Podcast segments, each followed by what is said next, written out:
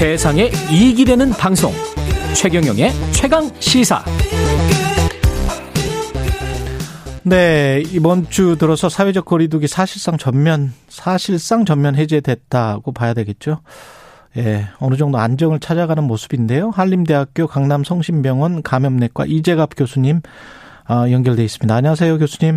네, 안녕하세요. 예, 일상 회복 첫 주인데요. 어떻게 평가를 하십니까? 어, 일단 뭐 아직은 이제 거리두기가 완전 해제된 상황에서 유행 상황 자체를 판단하기는 아직 좀 이르기는 하고요. 그렇죠. 1, 2주 정도 상황을 좀 봐야 될 것 같기는 한데 뭐 급격하게 환자가 늘거나 이럴 것 같지는 않습니다. 근데 다만 환자의 이제 감소 규모가 좀 속도가 더뎌질 가능성은 상당히 있겠다. 아. 이 정도로 예- 예상을 하고 있습니다. 그럼 정점은 찍었다는 게 일반적인 평가인가요?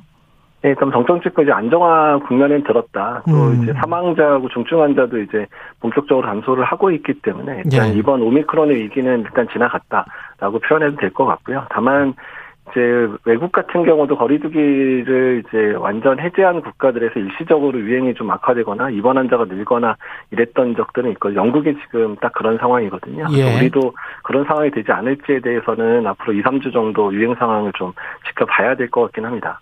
그럼 이 오미크론 유행은 끝났다 이렇게 평가를 해도 될까요? 어, 다만 이제, 그니까 전체 큰 규모의 유행은 끝났다고 말씀드릴 수는 있는데요. 예. 근데 지금 뭐 하루에 한뭐 10만 명 내외 정도 환자 계속 발생을 그래. 하잖아요. 그렇죠. 그 아마 근데 이런 정도는 그 아주 긴 꼬리를 가질 가능성이 상당히 높거든요. 긴 꼬리. 예, 그 지역사회 내에 아직도 이제 감염되지 않았던 분들이 상당수가 있는 상황이고, 음. 또 백신 접종, 특히 이제 60대 미만의 백신 접종을 한 분들, 2차 접종만 하고 3차를 안 하신 분들도 많고 그래서 예. 이제 예방 감- 예방 감소 효과, 그러니까 이제 그 예방하는 효과들도 많이 계속 떨어지는 상황이기 때문에 음. 그래서 어느 정도 규모의 유행은 계속될 가능성이 높다라고 보시는 게 맞을 것 같습니다. 지금 저 평균 사망자 일주일 평균 사망자도 하루에 한 200명 정도면 그 오미크론 유행 직전에 우리가 아주 뭐 잘 막았을 때는 하루에 수명 그리고 뭐 안 좋았을 때도 뭐한 수십 명이었는데 언제 그 정도 수준으로 떨어질까요? 일단 지금 이제 요양원하고 요양병원에서의 유행 상황이 완전히 이제 마무리가 안 됐습니다. 네. 신규 발생도 있고 확진자도 계속 발생을 하고 있기 때문에 사망자의 많은 부분 거의 한 30에서 40%가 요양원 요양병원에서 발생을 하고 그렇군요. 있거든요. 예. 예, 그래서 이제 이런 집단 발병 자체가 안정화되는 시기까지는 돼야지 주는데요.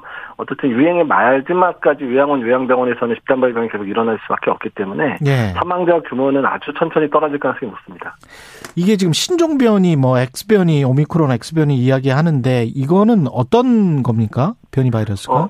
네, 그러니까 X변이는 이제 오미크론 안에서 재조합 변이라 그래서요. 예. 오미크론에 뭐 델타 변이가 들어갔든지 아니면 오미크론 변이에 뭐 스텔스 오미크론이라든지 다른 변이의 유전자가 이제 섞여 들어간 걸 다 X변이라고 표현을 하고 있습니다. 예. 그래서 가장 대표적인 게 이제 XE 변이가 그, 그나마 이제 유행 상황 영향을 주고 있는 걸로 보고 있는데 영국 음. 같은 경우에 보고되면 그거 보면 한 12% 정도 전파력이 증가된 것 같다. 기존 오미크론보다 아, 전파력이 나오고, 예, 나오고 있어서 아마도 XE 변이에 의해서 어느 정도 유행이 좀 길어질 수도 있겠다. 우리나라 내에서도 지금 이제 두 명 정도 확진자가 확인이 됐잖아요. 그렇죠. 그래서 예. 이미 유입이 됐기 때문에 그래서 이런 이유 때문에도 유행 자체가 아주 커질 정도로 이제 전파력이 강한 건 아니기 때문에 큰 영향을 얻겠지만 유행 자체가 꽤 길어질 수 있게 하는 데는 영향을 줄 거라고 보고 있습니다. 치명률 같은 경우는 X 변이는 어떻습니까? 오미크론이랑 비슷합니까?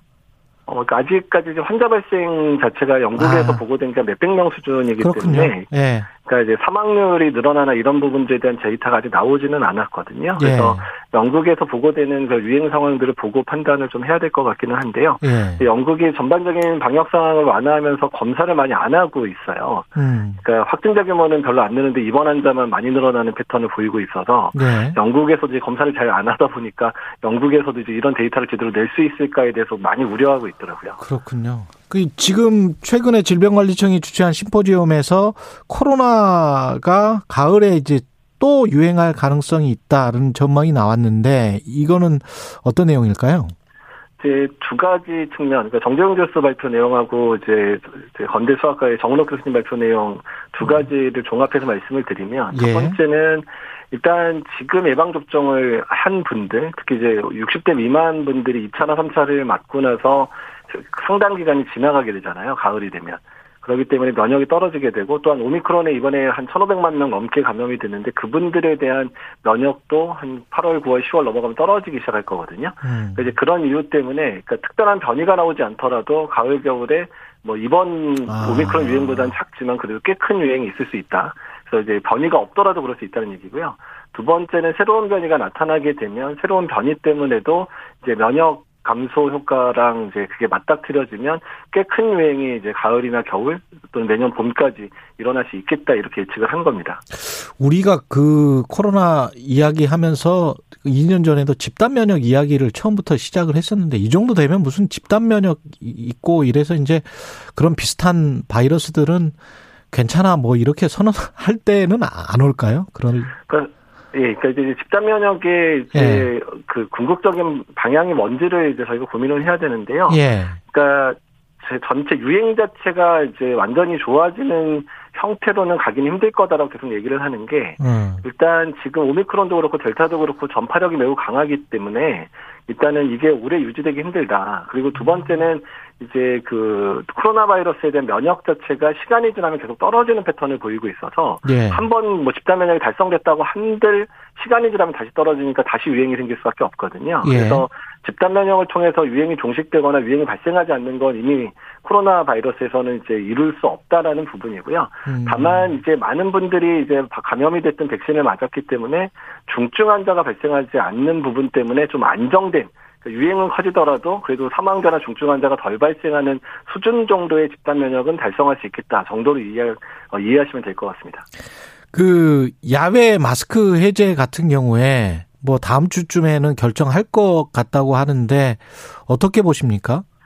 그러니까 일단 이제 정부 주도의 방역은 이제 이제 뭐 일단 끝이라고 이제 정부도 생각을 하고 있기 때문에요. 음. 일단 개인이 스스로 노력하는 방역으로 넘어가는 단계라고 봐야 되거든요. 네.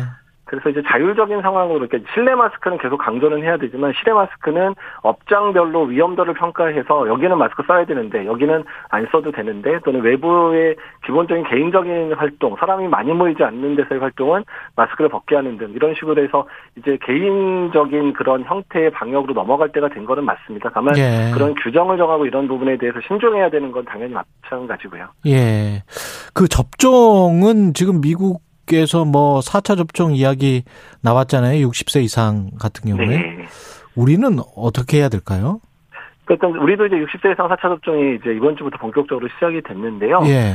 그러니까 지금 아까도 말씀드렸지만 유행 자체가 꼬리가 개, 매우 긴 상태로 갈 가능성이 높으면 그때 아. 피해를 보는 분들은 대부분 60대 이상의 어르신들일 거거든요. 예. 그, 그 때문에 이제 4차 접종은 60대 이상 어르신들 중심으로 해야 될 것 같고 전 인구에 대한 그런 연례 접종이나 이런 추가 접종에 관한 부분들은 이제 올해 이제 면역이 얼마나 떨어지는지 유행 패턴 또 새로운 변이가 나타나는지에 따라서 음. 일단 정부 차원에서 상당히 고민을 해서 올해 가을 전에는 연례 접종과 관련돼 있는 부분들은 결정을 해야 될 것 같습니다. 전혀 새로운 어떤 바이러스가 올 가을이나 뭐 이럴 때 또 나타나고 뭐 추워지면 뭐 이럴 가능성이 있습니까? 아니면 코로나 바이러스랑 이제 다 비슷한 어떤 변이들 이 안에서 움직이는 겁니까?